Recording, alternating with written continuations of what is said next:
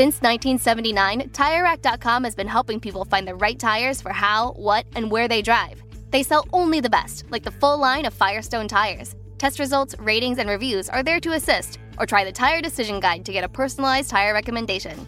Tires ship fast and free to you or to one of over 10,000 recommended installers. In many areas, they offer mobile tire installation. Shop Firestone tires at TireRack.com.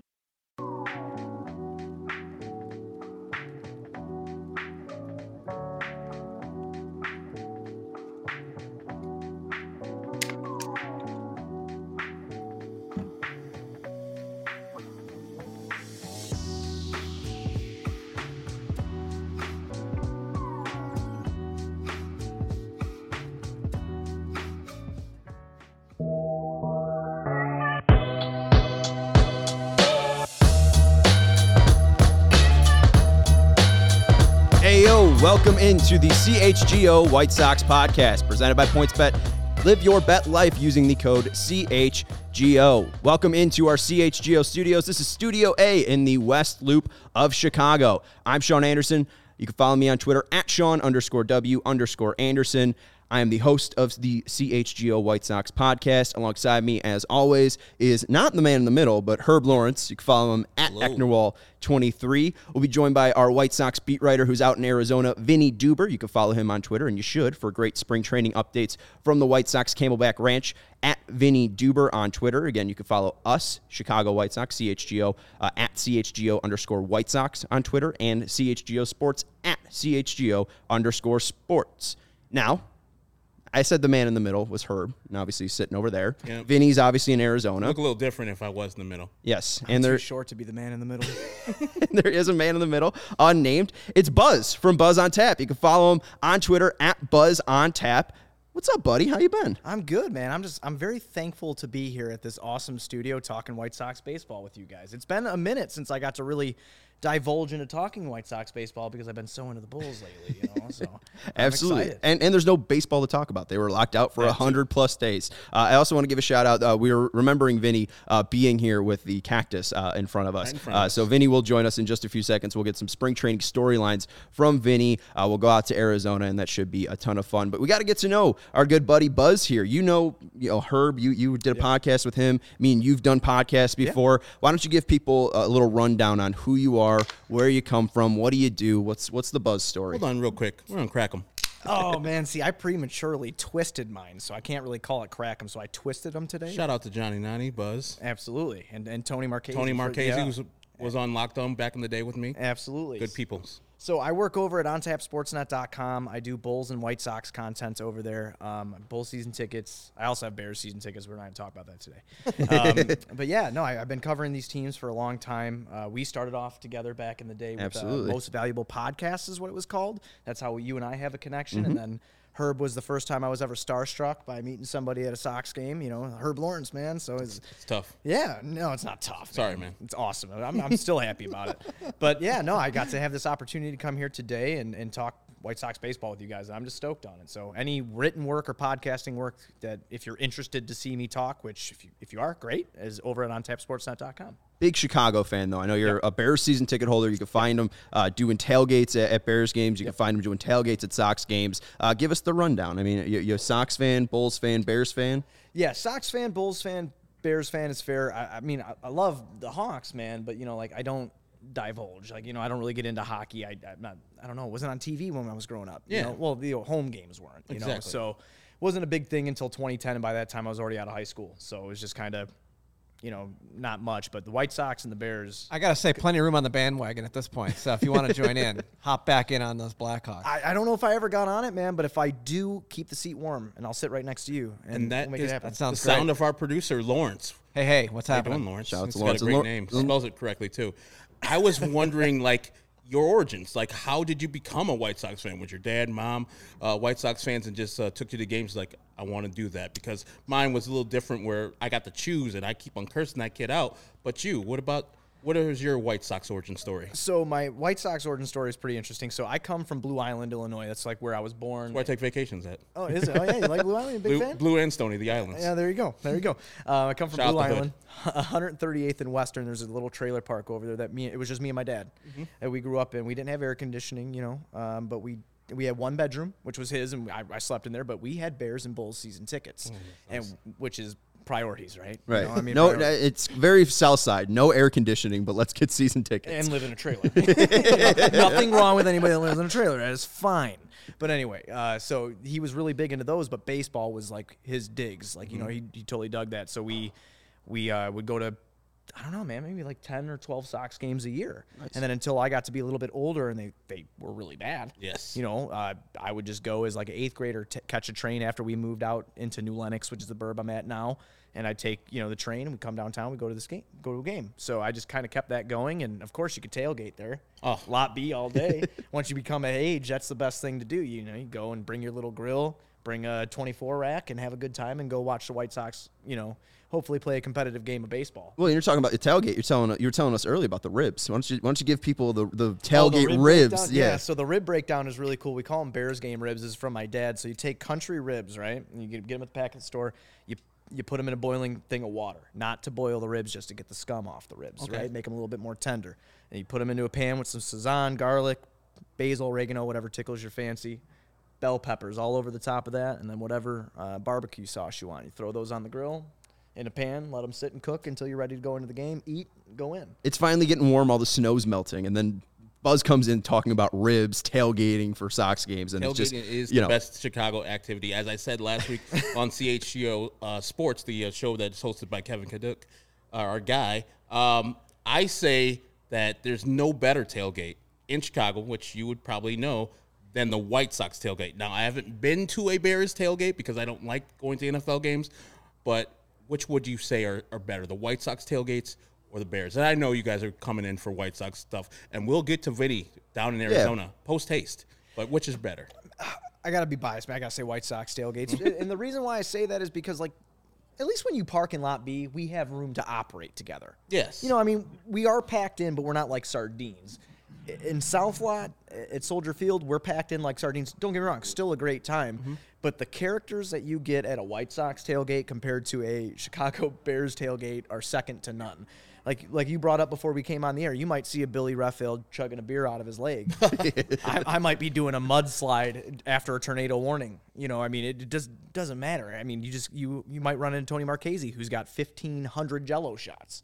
It's always just a good time, you know. So that that's I have to say, White Sox tailgates are the best. Well, and that's because there's no Cubs fans. You know, Bears are a shared team between the. Cubs and Sox, and you know, White Sox are us only. Our, it's our type of people. I think that's why uh, you know the White Sox tailgate's much better than the Bears. Final question before we go out to Vinny. Yep.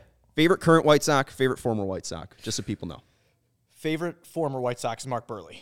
Joe Crede, my guy. Mark Buehrle. I got to go Mark Mark Buehrle. Buehrle. Still, No, Mark Buehrle's I the love, right one. Love Joe Crede, but Mark Buehrle. Favorite current White Sox has got to be Ta. I mean, just the way that he talks, carries himself, you know, and embraces that South Side mentality, whatever. You know, I think that's really cool, and I, I just love that. It's always fun to have a guy that that talks but backs it up on the field too. Indeed. and that is Tim Anderson. Oh, know, there's no one like he puts his word out there, and he. I think he does it on purpose, so it drives him to work harder, and so he can back up those words he's putting out there. Absolutely, and that, that's why I love TA so much. Sean, I was going to actually respond and say Yoán Moncada, so my Twitter, you know, Would blow up. Would blow up if Right. people call me stupid. Something. yeah, I, I think it's only a certain Moncada's group. it- bad, it's only a certain group you have to worry about that. And uh, we got some comments rolling in. Uh, Jimbo wants to c- grab a beer with you out in uh, a New Lenox. Uh, shout out to our guy Jimbo. Uh, and and we are gonna we got one more too. Uh, what are the boys sipping on? Uh, you guys want to give a rundown here? I mean, I'm not I'm- sipping I on got the Daisy water Cutter. on my, uh, I just thing. did it for the effect of crack 'em.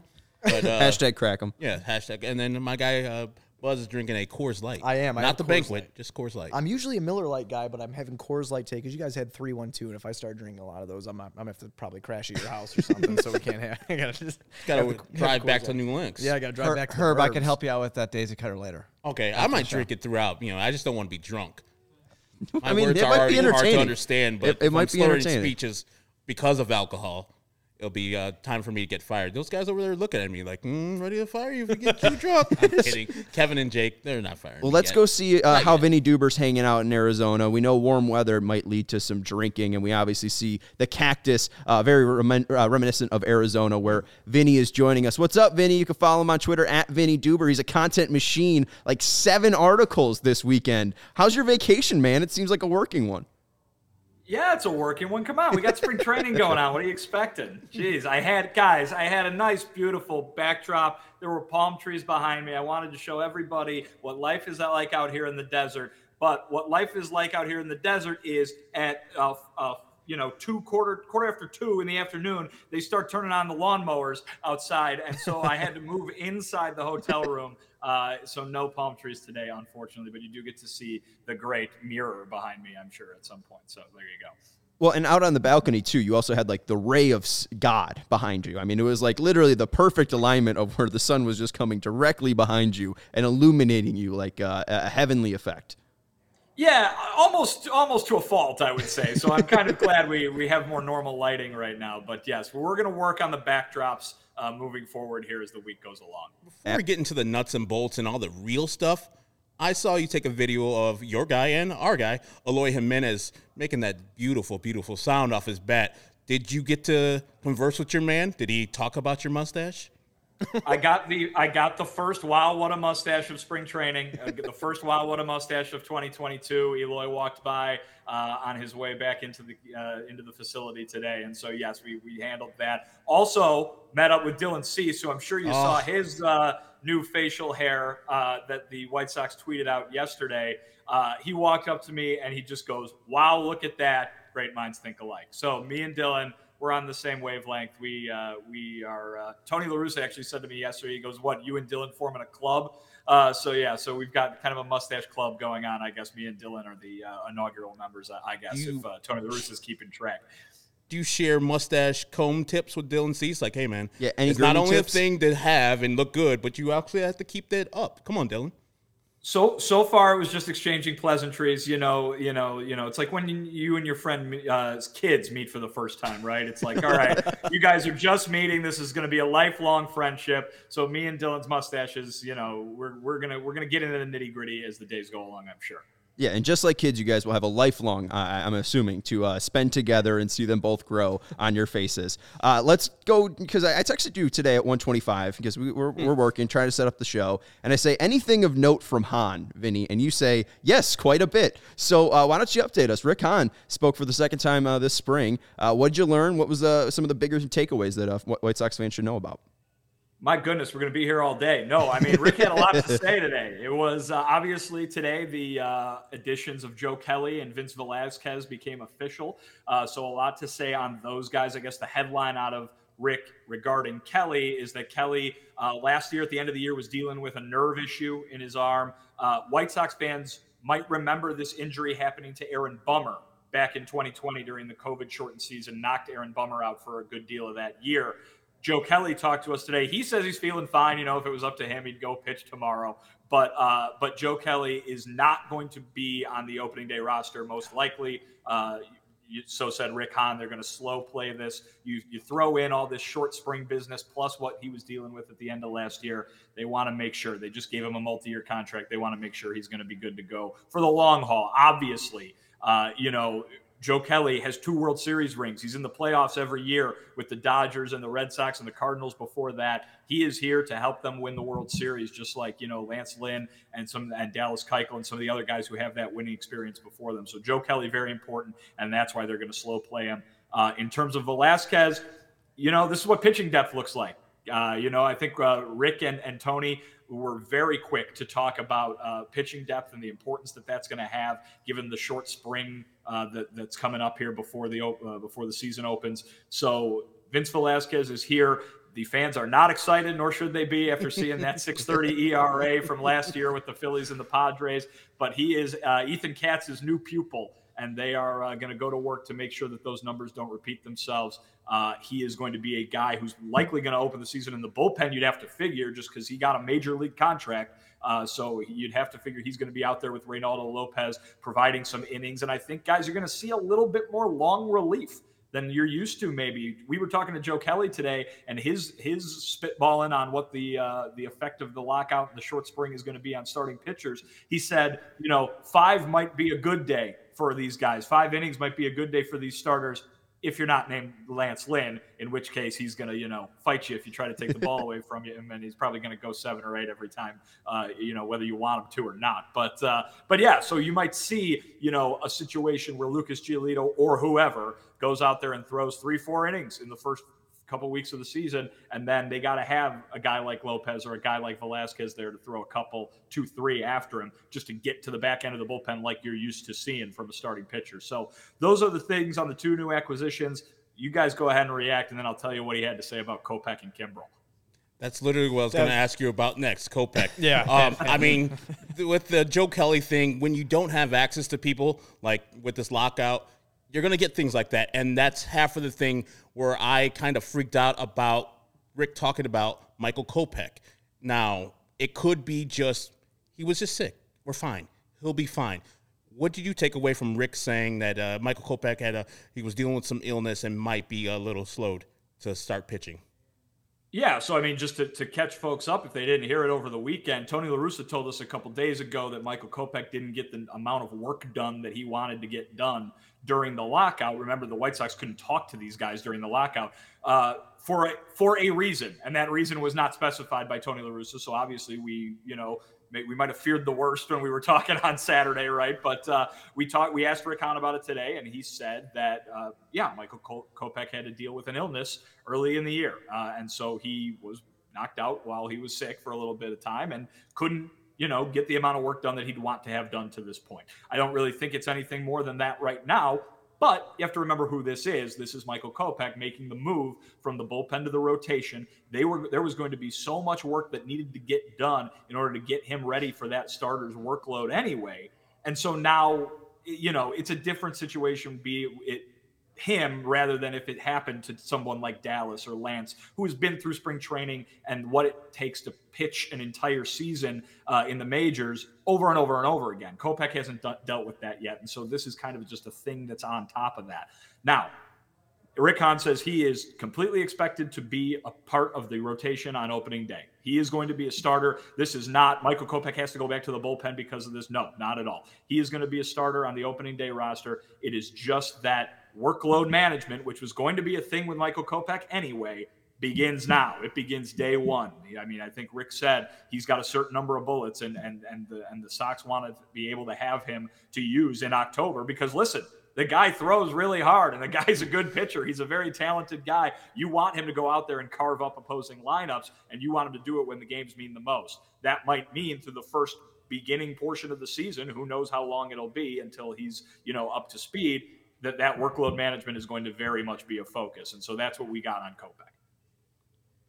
I wanted to ask a question if that's all right, Go Vinny. And, yeah, a nice meeting please, you for the first time please. too, man. Your mustache Oh, is legendary. We've got a, we've got a nice little fra- facial hood brotherhood, facial hair brotherhood going on here. I think. I'm I digging think the we beard. do. We Dallas hook. Keuchel would be proud. Uh, that was who I was going to ask about. Dallas Keuchel too. That's amazing. It's like twin. What is that? ESPN? I almost Yeah. said ESPN. It's E- ESP. Yeah, it's ESP. Okay, thank God. Well, didn't want to look stupid on the stream, but here we are. BSP Um, beard, beard special privilege, pri- privileges. I like something where you're that? going with it. We can Yeah, make yeah. it a T-shirt. We'll figure it Yeah, out. we I can need make to it a be t-shirt. smarter. Yeah, absolutely. Dallas Keuchel. Um, what have you seen out of him? I know you said that he did a uh, what he did a session the other day. Correct? He did a simulated game two days ago. Uh, how long do you think his leash is if he has his struggles that he had last year? I mean, you know, this is just for me asking because as a fan from the outside looking in. Listen, you're not the only one. I think uh, if, if my if my Twitter feed is to uh, be believed, yeah, not even counting Sean, but if my Twitter feed is to, if my Twitter feed is to be believed, people aren't happy that uh, you know when you even bring up that Dallas Keuchel still has a roster spot. So listen, I understand the frustration. He had the worst year of his career last year. That makes total sense. That being said, he is a very accomplished baseball player. He is a veteran who has been around the block a lot of times. If you're talking about leash length, it's long, I think. And and and listen, that might not be the case with the fans, but when you're but when you're talking about the guys who know who, who are inside baseball and are trying to make these baseball decisions, they have to lean on what they saw. I mean, remember the White Sox signed him to this contract. It's not like all they like, you know, mm-hmm. got bad luck and they were stuck with him, you know, past when they wanted him. They wanted him for this long. They signed him for this long. Uh, I asked, I, I mean, I asked Tony La Russa about it, and he said he's not worried about him at all. I, I, you know what I mean? I asked asked Yasmani Grandal about him. Grandal's not worried about him at all. So I, I think that he has done enough in his career. And I think the particular thing that I keep pointing out, just because it's apparent when you look at the look at the back of his baseball card, he's had good years and bad years and good years and bad years. I mean, he has swung back and forth between those a number of times. And to me, that says he has experience in digging himself out of a hole. Uh, that might not be the way it plays out. And maybe 2021 Dallas Keuchel is the Dallas Keuchel that's here to stay. But we have to start watching games, and he has to start pitching games before we know that that's the case. And so, for right now, the way that this team is set up, he is one of those five starting pitchers. And given what I just told you about Michael Kopech, and, and given that he is one of the veterans, and he is maybe more able to handle the curveballs of this lockout thing than some other folks are, he's going to be relied on heavily to eat up innings in the, in the, early going here. So yeah, you saw the you saw the results that I tweeted out and wrote about from from his from his live BP the other day. Yeah, he gave up a lot of base runners, and that's that's that would line up more with last year, right? With more yeah. with what people. But again, it was the way those base runners came, and it was a mixed bag. He, a few singles were just bouncers through the infield. You get a glove in the right spot, and they're not singles. And a few of them were doubles down the line. So you know, it's it's it's a mixed bag the game's got to start coming before we can make the, the, determination on whether Dallas is capable of doing what he's done throughout his career numerous times, which is bounce back from bad years to deliver very good years, or if last year was the beginning of the end. We'll see.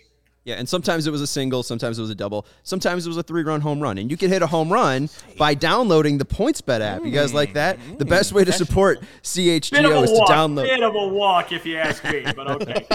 the best way to support CHGO is to download the PointsBet app and use code CHGO when you sign up. If you make a fifty dollar or more first-time deposit, you'll receive a free CHGO membership, which unlocks all of our web content, and you'll even get a free shirt of your choice from the CHGO locker. If you have any questions, email PointsBet at allchgo.com and we will help you. Remember that PointsBet is your home for live in game betting. They even have a new exclusive feature, live NBA same game parlay. So when you're watching the Bulls and Kings tonight, you can download the PointsBet app and place a live same game parlay. And the best thing is, too, you can boost your live same game parlay with PointsBet. So if you like your odds, you can get even better odds with that points uh, uh, PointsBet boost odds. And the best thing too about PointsBet, Online sign up is now available in Illinois. You could download the PointsBet app right now and register from your account from start to finish, all from your phone. Use code CHGO to get two risk free bets up to $2,000. So, what are you waiting for? Once the game starts, don't just bet, live your bet life with PointsBet. Gambling problem, call 1 800 522 4700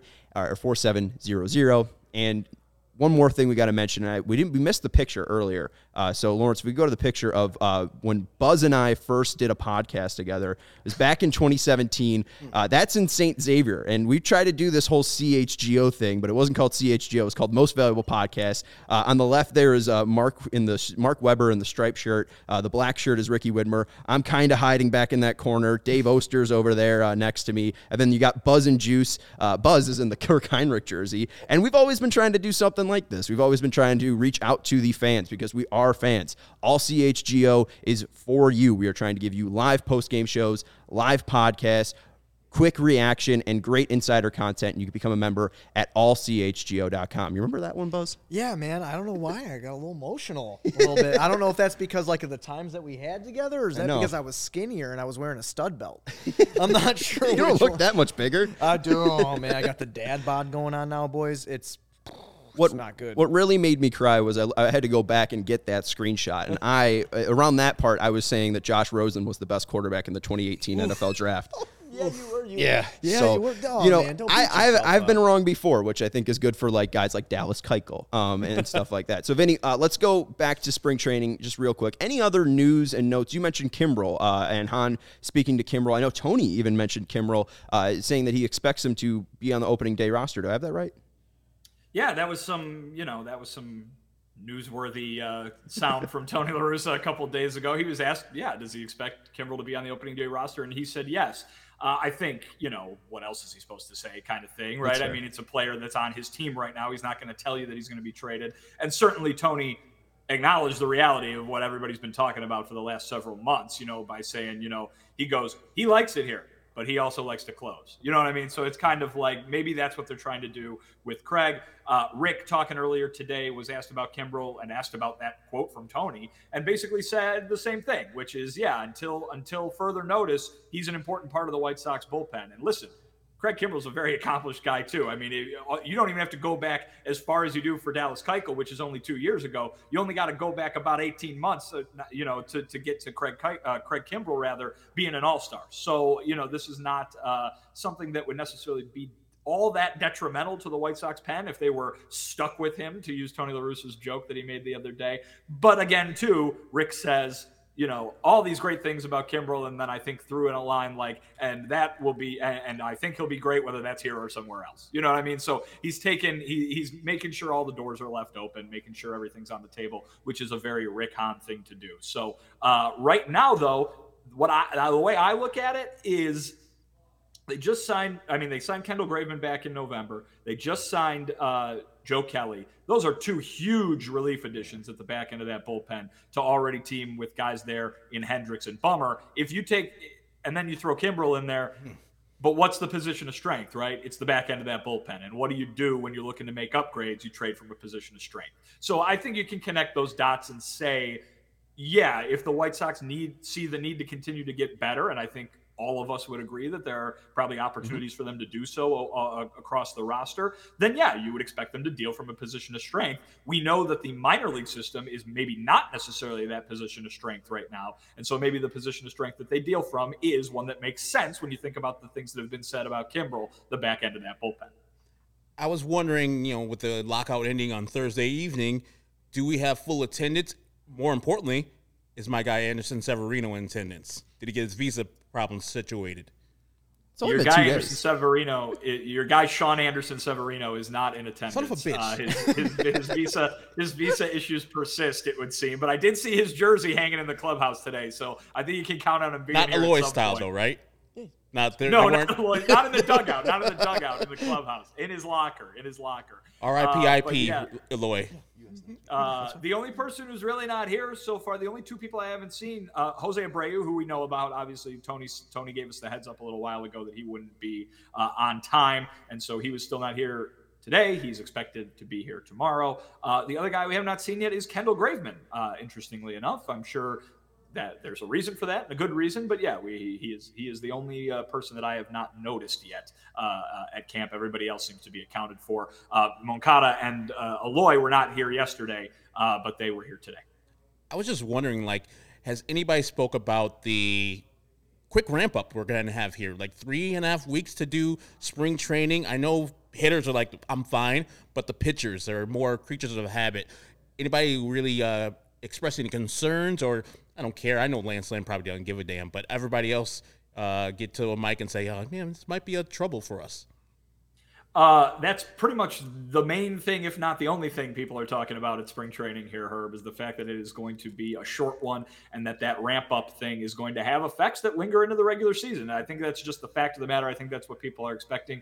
You are absolutely right. Lance Lynn, uh, you know, standing about one foot from me earlier today, uh, said he has no concern uh, over the uh, short ramp up, that he is fine, he will be ready to go, and that everything is just like normal for him. I think somebody asked him, uh, you know, are you, how are you feeling from a conditioning standpoint? And he goes, yeah, I'm not a big conditioning guy, which I think uh, White Sox fans will appreciate. And I Man think everybody thought heart. it was a I think everybody thought it was a joke, which of course it kind of is, but I think everybody thought it was a joke because Lance's delivery is so dry. Uh, every time you know he he gets up in front of the media, he's always got some new material that he wants to try out. But uh, uh, so the response was, "Are you serious?" And he said, "Yeah, unless uh, you know, right now it doesn't. Uh, winning baseball games doesn't involve me having to run across home plate, and then and if it does, then I'm done." So I think uh, there you go. Lance Lynn knows Lance Lynn knows Lance Lynn's body, which by the way, the knee is feeling fine. Uh, so uh, I think everything's good there. But yeah, in terms of that short ramp up, you got to get everybody else to talk about it because basically everybody is saying, "Yeah, I feel good."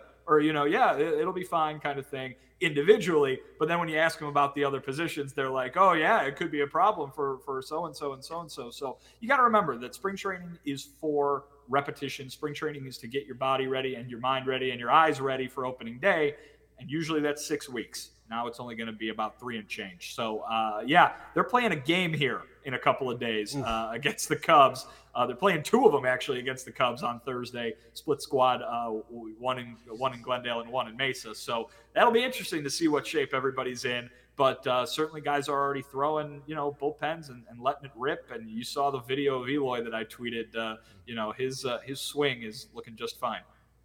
We were talking about your stash brother earlier and Dylan Cease. And since you are there in person, I just want to ask a lot of people think about big things happening for him. He's got the stuff. We all know he has the stuff. It just kind of goes away from him here and there, Absolutely. right? I mean, we've, we've watched that happen for the last two years. Have you seen anything different with his approach coming into this season? Because I'm just I'm curious because he's in a bigger spot this season. You know, it's going to be Giolito, Lynn, Cease is again he's that three guy. But when you were going into last season, Dallas Keuchel came off that great 2020, so everybody was like, oh wow, Dallas Keuchel's up there. You know, Cease is more back in rotation. Well, Cease is kind of in the middle now. Have you seen anything from him? Uh, you know, where he's looking more crisp, or is that confidence that he's always had still there? He's throwing tomorrow. His first day uh, throwing, I think, will be tomorrow, and I think that's in live BP. So we should have okay. some some you know videos and and you know batters doing whatever against him to, to show you tomorrow if you're paying attention during the day. But uh, but yeah, you're absolutely right. I mean, this is a guy who went from you know, I think preseason last year, I would have told you the two biggest question marks on the on the team. You know, determining if they could do anything last season was the four and five spots in the rotation. Now haha, here we are again, and we're basically saying the same thing, even though the names have changed, right? But, uh, but I mean, yeah, Dylan Cease was one of those guys. We had no idea what he was going to be able to do. He was, you know, not very good in 2020, and then last year came around working with Ethan Katz. He was excellent, I thought, for the for the most part during the season. And but you're right. Now he has to be that guy. He has to be one of those guys that is not that is not just expected to be good, but counted on because Giolito and Lynn have the track records to be counted on. And, you know, Cease is coming off of one good year. The way everybody thinks about Keuchel right now, the way everybody is down on Keuchel because of one bad year last year, that's why everybody's up on Cease. So I mean, you've got to remember it. It's just that it's that same amount of volatility, the same amount of sample size that everybody is reacting to. That being said, he looked great and he should be expected to be good this year because he did really well. He led the team in strikeouts. He was he was the guy that stuff that everybody has talked about as being so nasty for so many years really showed up last year. And so uh, Dylan Cease was at the end of the year last year was reliable. He was that guy that you could count on, and that's why he got a playoff start because he was reliable and he could be counted on. And I think now going into the year, you're expecting him to be that guy for seven months, and until proven otherwise, you got to think that he can be that guy. But it's going to be a prove it every time out. Absolutely. You can get updates on the Cactus League on Vinny's Twitter at Vinnie Duber. He's got all these great videos he's posting. He's got pictures he's posting. I saw you posting Lance Lynn and Garrett Crochet throwing. Uh, a lot of good video uh, from Vinny. Follow him on Twitter at Vinnie Duber.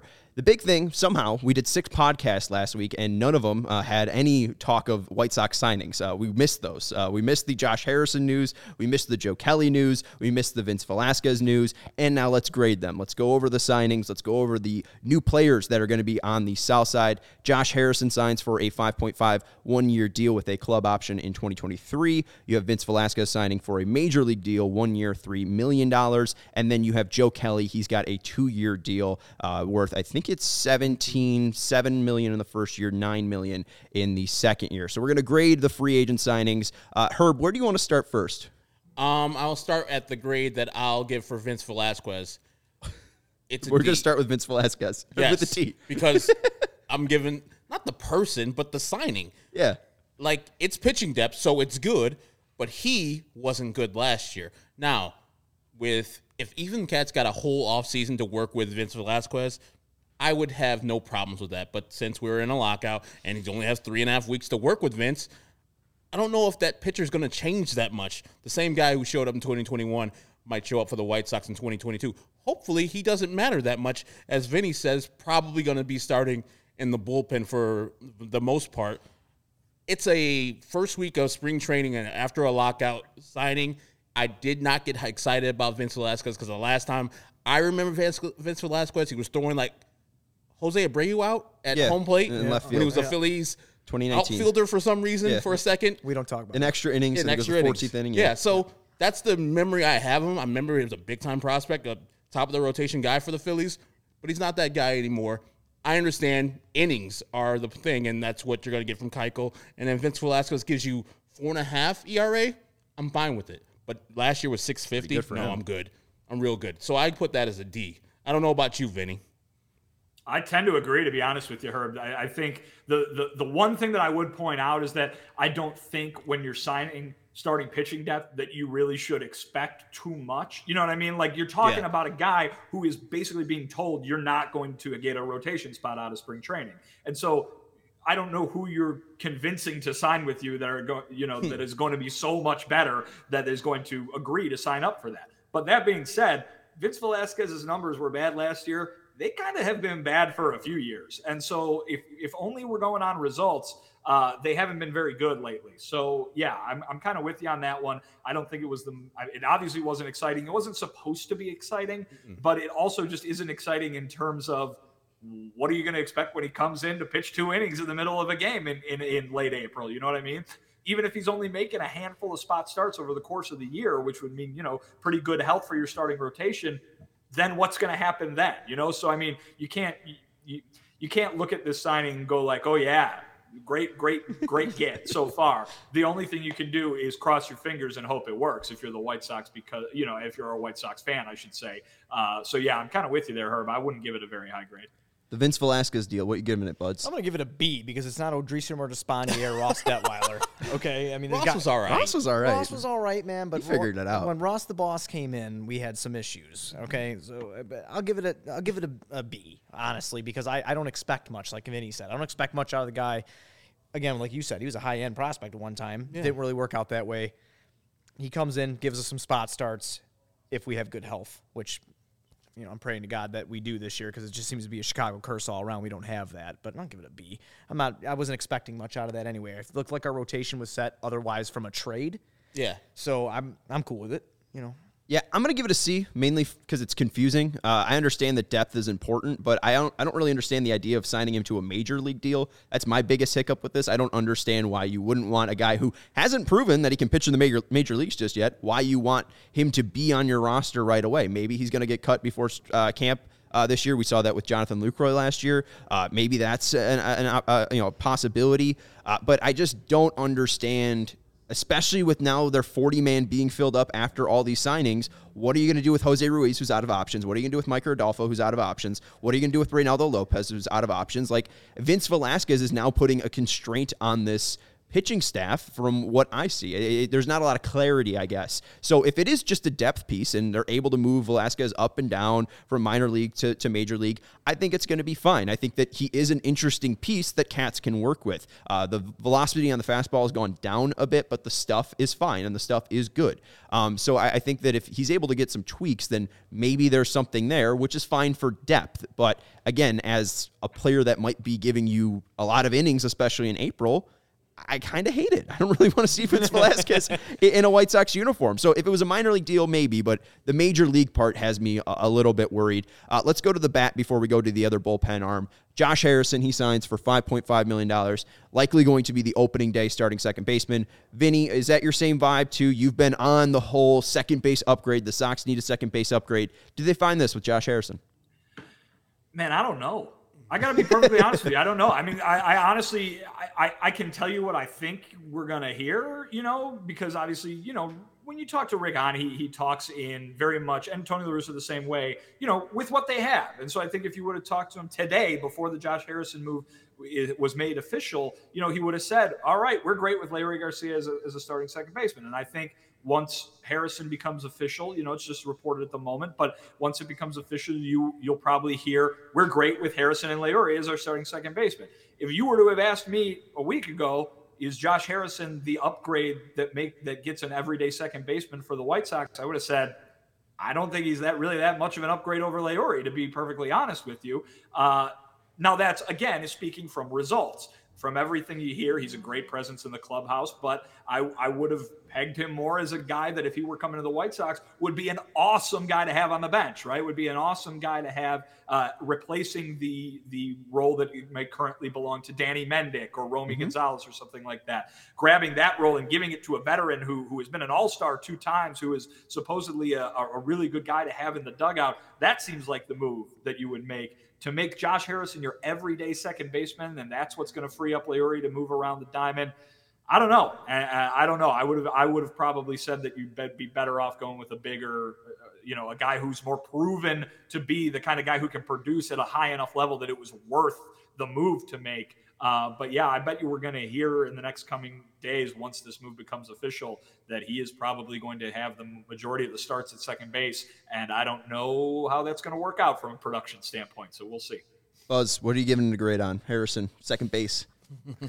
Got to give it a C, man. Leury Herb's ready to jump on the bit. Leury, oh. Leury Garcia is Leury legend. Yeah. Number one. Okay, I'm going to put it homer real quick. I like Leury Garcia. He does some good things, and he plays everywhere. He's a good player. Josh Harrison, like Vinny said, is not much of an upgrade over him, and that is a guy that should be replacing a guy like Danny Mendick, mm. you know, who played the infield. Like, so it's just knowing that he's going to be our everyday second baseman makes me think, well, not think, Herb, hope that we're going to open the pocketbook for right field. If that doesn't happen, then I don't know. But um, Josh Harrison doesn't tickle my fancy going and be the second baseman every single day. I'd rather have Leury there, honestly.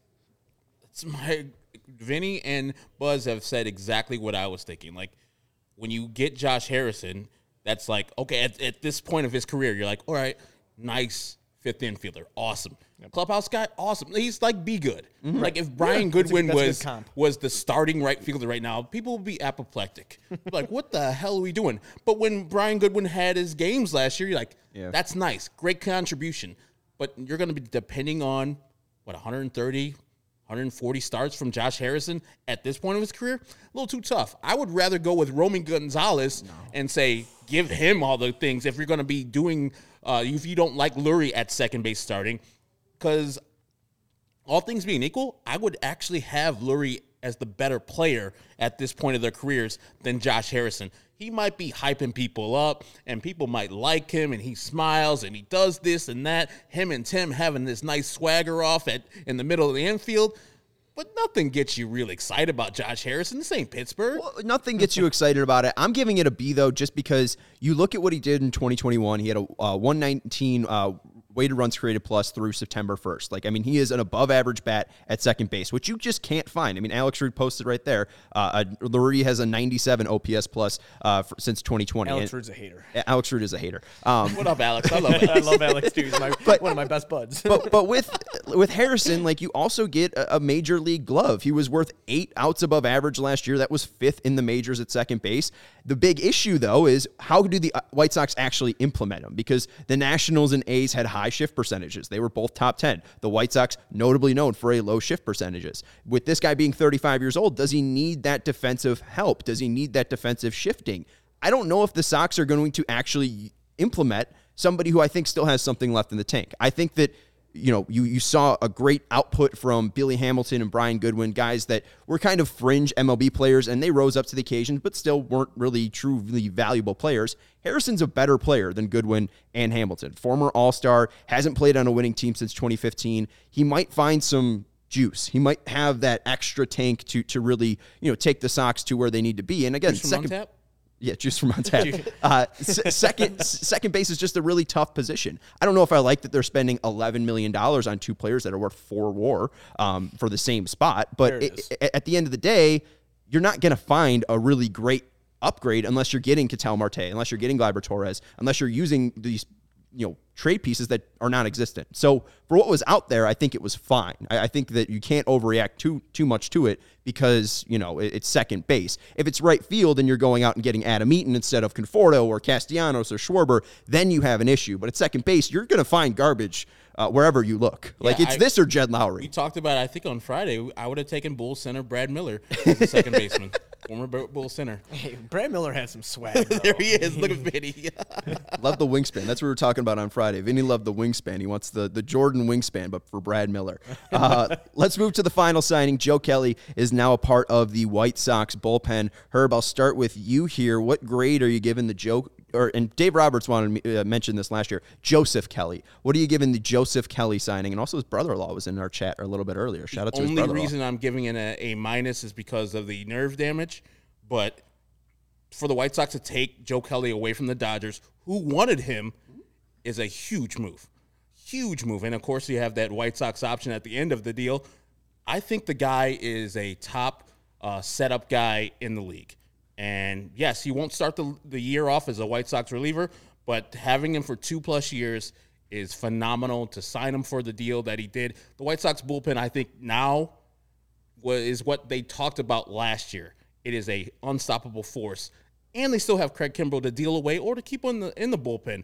So I think that that makes that bullpen just that much better. Like some of the things you worry about in the fourth and fifth starter, you can alleviate your fears because you have such a diesel ass bullpen, and Joe Kelly is being part of that is amazing. I love Rick Hahn for that one.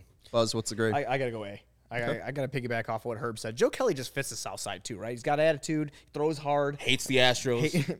we all hate the Astros, but he does all these things real well. And again, he's a top setup guy in the MLB, and you took him away from a team that wanted to keep him. That was a meat on the table move by Brickon. Mm-hmm. I love that move. I think it's good, and pitching is very, very important. And it kind of reminds me of what the Bulls did with Alex Caruso and the Lakers. Like, hey, we're gonna offer you this good money. Come to Chicago.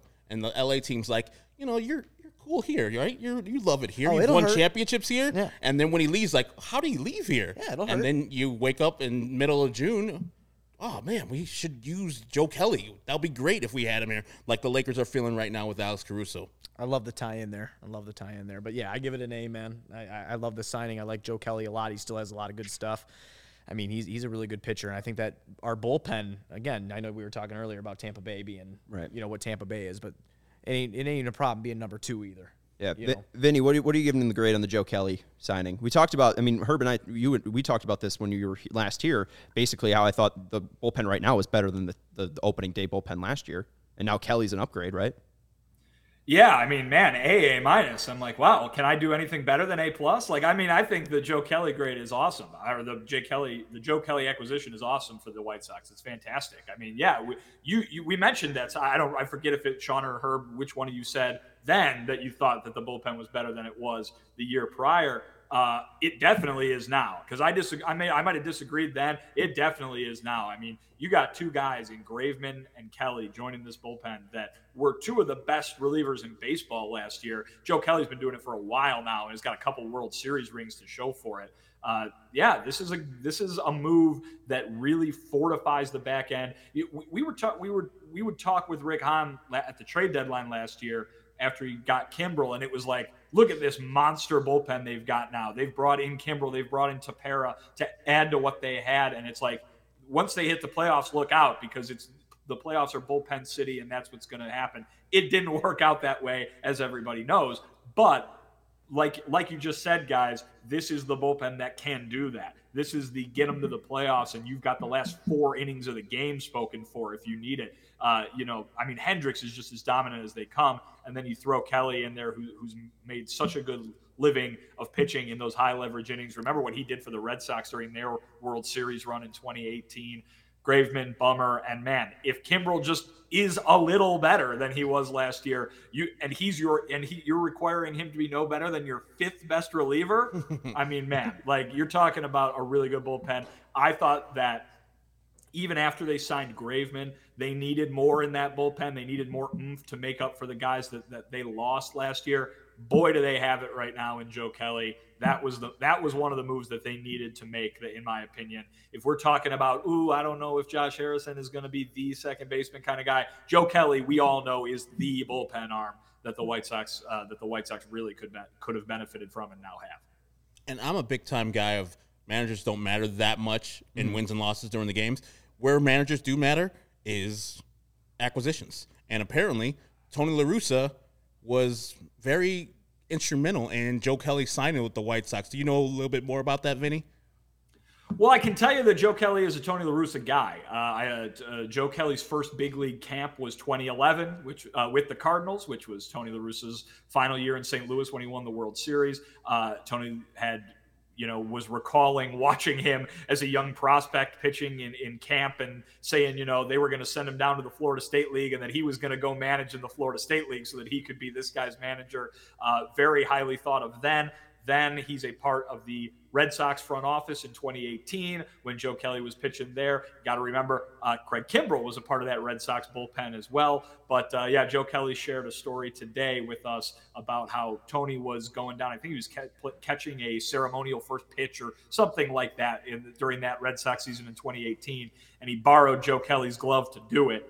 Uh, Kelly got his glove back, put his hand in it, and realized Tony had left his World Series ring inside the glove, and so that uh, Joe Joe Kelly was in possession of one of Tony La Russa's World Series rings for about uh, 24 to 36 hours, while everybody was frantically searching for it uh, in the Red Sox organization. So they've got a relationship, uh, and certainly, certainly, and it doesn't take a Hall of Famer's eyes or somebody who's been around the uh, the game for decades like Tony has. It doesn't take that set of eyes to know that Joe Kelly's really really good at his job, but Tony has that relationship, and that's a good thing to have uh, with the, with this bullpen arm.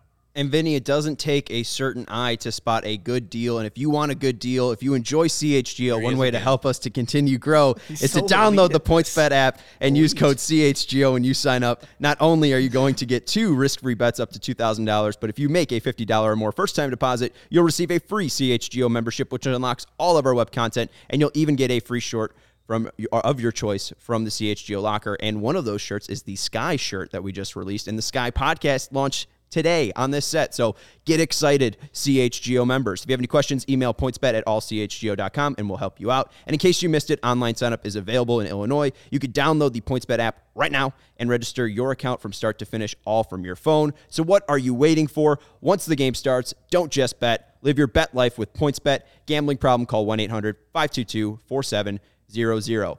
My idea on the Kelly uh, signing, and, and Lawrence, if we can bring up the stats here, I just and I wanted them to add a bullpen piece, so I can't get too upset. And obviously, I do like Kelly. The stuff is good, the command is good, and he improved his command. Uh, in around July, he really uh, that's when uh, Ramon Guzman also mentioned uh, Joe Kelly uh, started going to Joseph because his dad's Joe Senior. Uh, that is Joe Kelly's brother-in-law, or at least he's claiming to.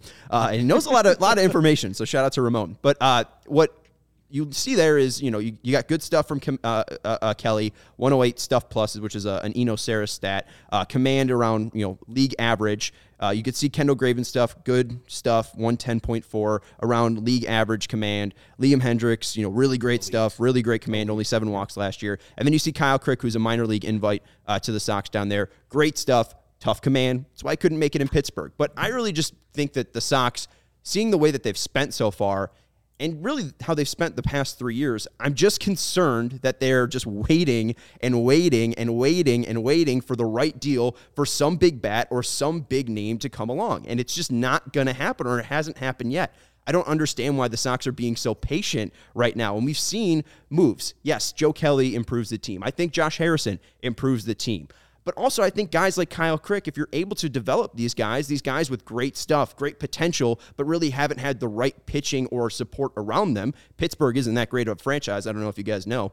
Uh, but I do just worry that the Sox are putting all of these assets into something that is pretty easily findable. You look at the Rays, the Rays had the most war out of any bullpen last year, and they used 30 plus guys. The Sox used like 15 guys and got, you know, very similar war out of them. But the Rays, a lot of uh, return and rotation, and they're able to get a lot of production from many different looks, where the Sox are relying, and it seems like on Joe Kelly, on Liam Hendriks, on Aaron Bummer, on uh, uh, Kendall Graveman. Like there's a lot of pressure on these guys because they signed big contracts.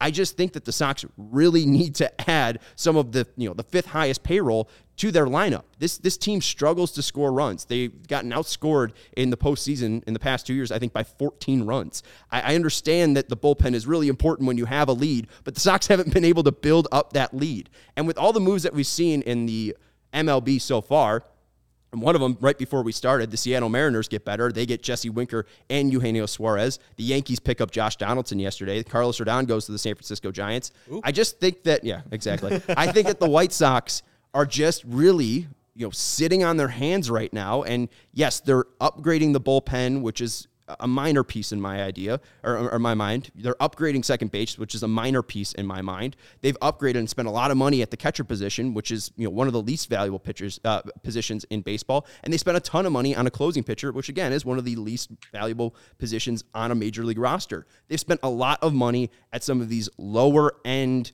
positions, and it's it's just I see all these other teams spending on big time positions, and it's getting me really frustrated, to be honest. And I think a lot of Sox fans frustrated. And I can hear it, but are the White Sox going to set a market?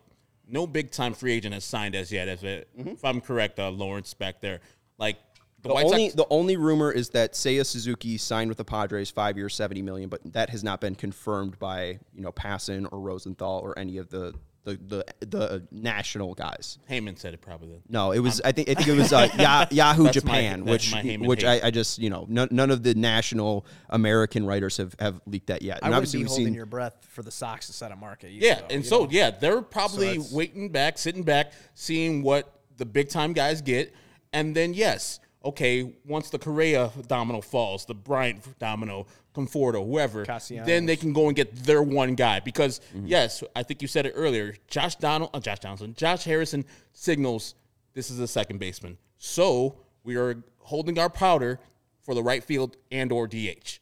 That has to happen. That has to happen. They have to get one or the other because you can't go to the season with this lineup and expect to win the World Series. Like there's holes everywhere. Like it's right field and DH. So I think the White Sox and Rick Hahn, of course, waiting for the the market to set itself, and then they'll see.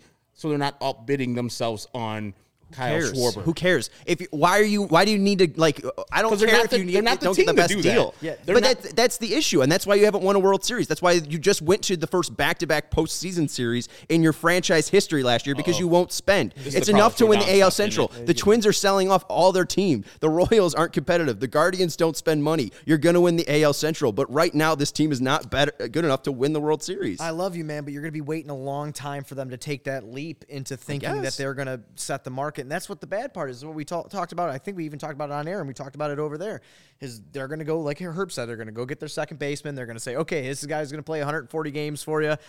Then you think they're going to have this money to go spend. And then it's just not going to happen. And it's frustrating. Then they're going to put out a threesome out there of Adam Engel, Andrew Vaughn, and Gavin Sheets. Mm-hmm. And I, which I think is fine in the aggregate. Right. It was fine. fine in the I aggregate want, last I year. want to with, like, win. Yeah, me too. I want to win. So that's the thing is like you have this talent that Sean said that's out there. Go get it because what are you waiting for? But that's that's the thing. That's why I don't get so mad anymore, man. Is because the the I swear to God, it's it's why I've calmed down on it. I just I don't think any of them are coming. I really think it's going to be the Adam Engel, the Andrew Vaughn, and the Gavin Sheets show in right field, and then whatever one's not playing in right field is going to be DHing for you. Here we go. We spent our money in the bullpen. We think we have this good pitching that's going to take us to the top, and then there you go. It's it's all said and done. I agree with you. It's not enough. Vinny, I know you're more level-headed here. Yeah, I'm not going to compared to start ranting and raving, but what I will say is that what I will say is that I think it's perfectly reasonable to, if you're a White Sox fan, want them to get better, right? I mean, they, you know, you want them to be better. You want them. That makes total sense. You want them to win the World Series. When you're a World Series contender, which I believe the White Sox are a World Series contender, you have to be in that race with every other team that's a World Series contender, and that race. While the part of it that matters takes place between April and October, the the way part of it does also happen in the off season. And and there's there's that thing there's that arms race. It's every time the season ends you don't go well i can't wait to see what the same team that that just lost the world series does again next year the team that just lost the world series usually goes out and tinkers with their roster some of them do it to a wild degree which we're seeing right now with the very confusing minnesota twins some of them do it and some of them do it to a very smaller degree when they're like we are one bat away from winning the world series or we are one arm away from winning the world series and that's what you do sean to your point on the spending on specific positions I would say to you this what's a big position? Center field? Well, the White Sox got Luis Robert. What's a big position? Left field? Well, the White Sox got Eloy Jimenez. Shortstop, Tim Anderson. First base, Jose Abreu. I mean, they got guys at those positions. And I think the point, I think the point being is that they're spending on the bullpen because they didn't have bullpen arms. They don't they don't need to go spend on a shortstop because they have a shortstop, Right. And a very good one. You know what I mean? Like, and so I, I you're not wrong. You're not wrong. There, there's a there's an opportunity, and I have been saying this for the last two weeks that we've been a company that they should uh, that they need that they should go out and get a bat. That they there's a bat that they should go get. But I think that if you think that they're going to just say uh, that they're going to go out and get a guy that pushes Andrew Vaughn completely out of the picture, you're wrong. Andrew Vaughn, they think can be, uh, you know, another Jimenez, another Robert, another another core guy like this that is going to be a part of that lineup for a very long time. And so I think maybe the the areas to plug in that big name might not be as huge as you think. Herb, you say they got holes all over the lineup. I'm not sure that's true. I mean, just know right I mean? DH. Yeah. That's I why think- I'm- and- and- sorry. Yeah, and, and I'm, but I'm, I'm just saying, like, I think that you know, I think that they've got areas to improve, absolutely. And if you want them to improve, you, more power to you. But I think the point is that they've got a very good roster, and that, and that that shouldn't be forgotten. And Before we go to Buzz, I just want to follow up on your point because yes, they do have Robert, and that's a premium position. They do have Eloy Jimenez, that's a premium position. They have Anderson and Abreu, all premium positions, but all of those are discount contracts. Jose Abreu signed a team-friendly deal. T- Tim Anderson is extremely cheap, and they signed him very young. Same with Robert, and same with Eloy Jimenez. This is very akin to when a NFL team has a, a r- young rookie quarterback on a deal. This is when you spend a lot of money on on those big free agents, and the free agents they've chose to spend on are Liam Hendriks and Yasmani Grandal. Those aren't big positions. Right field has been a hole, and DH has been a hole. Like those are positions that will give you at least you know uh, 500 plus at bats each and every uh, uh, uh, season. And I just don't think where Grandal's health and you know Liam Hendriks is used 60 something times a season. It's just it's not the payoff that this team needs. Uh, Buzz, finish us off, and then uh, we'll wrap things up. Yeah, I don't mean to get into this. I mean, I know we're talking about Luis Robert and Eloy Jimenez being big time positions and stuff, and they cannot control this. I want to I want to preface that immediately. They cannot control this. But I'm again, go get another big bat because those guys can't prove to stay healthy either. Right. And if you can have somebody just to alleviate a little bit of the pressure, a little bit of it. You know, I understand it's not gonna be a bench guy. You're not gonna have a bench guy come in and rip producing what Eloy or Luis Robert do. But if you have somebody in right field that's not a random, Right. You know, a, a Brian Goodwin or a Billy Hamilton or something like that. If you spend that money there and then maybe have another star or fringe star, mm-hmm. it eases the burden of what you've missed the last couple of years because these guys can't prove to stay healthy. That's where I'm at. Absolutely. They were lucky. You mentioned the aggregate before. They were lucky to get 30 home runs and 100 RBIs out of right field last year. They could probably get that by just signing, you know, Michael Conforto, Nick Castellanos, Kyle Schwarber, which is something that I think, again, with all the other moves the teams are making in the AL and NL, the Sox just aren't being aggressive enough for my liking. But hey, again, they like to work in the dark, so maybe we'll have something they- uh, that, that that pops up. I hope they make you eat your words. I hope so too. I, I, hope I love being do, wrong. yeah. I was Yeah. wrong about Josh Rosen, and I, I'll be wrong again. It's that's fine. I have no issue about being wrong. Uh, but I I, I, I want to give at least my opinion. and yell at you. Good. Come on, Rick. That's, bring that's bring the it down. Sox hater, Rick. Rick, not me. I, I'd, I'd love to give you my email and phone number if you want to yell at me. Uh, the man in the circle is Vinnie Duber. You can follow him on Twitter at Vinnie Duber, a content and article machine. Go follow him for his updates on spring training. Over there in the Hall of Fame baseball person shirt is Herb Lawrence. You can follow him on Twitter at Ecknerwall23. I'm Sean Anderson. You can follow me on Twitter at Sean underscore W underscore Anderson. You can follow CHGO Sports at CHGO underscore sports and CHGO White Sox at CHGO underscore White Sox. And we got to thank our guest, Buzz from On Tap. You can follow him at Buzz On Tap, and you can follow On Tap Sports at On Tap Sports Net. On Tap Sportsnet. Got it, buddy. There you go. Thank Look you, at that. Buzz, for your time for joining us. Thank you, Vinnie, for uh, working out the old uh, lawnmower situation, and thank you to Lawrence and our whole production staff for watching or for getting this show up and running. And thank watch. you for watching and participating. we will talk to you tomorrow here on CHGO White Sox podcast presented by PointsBet.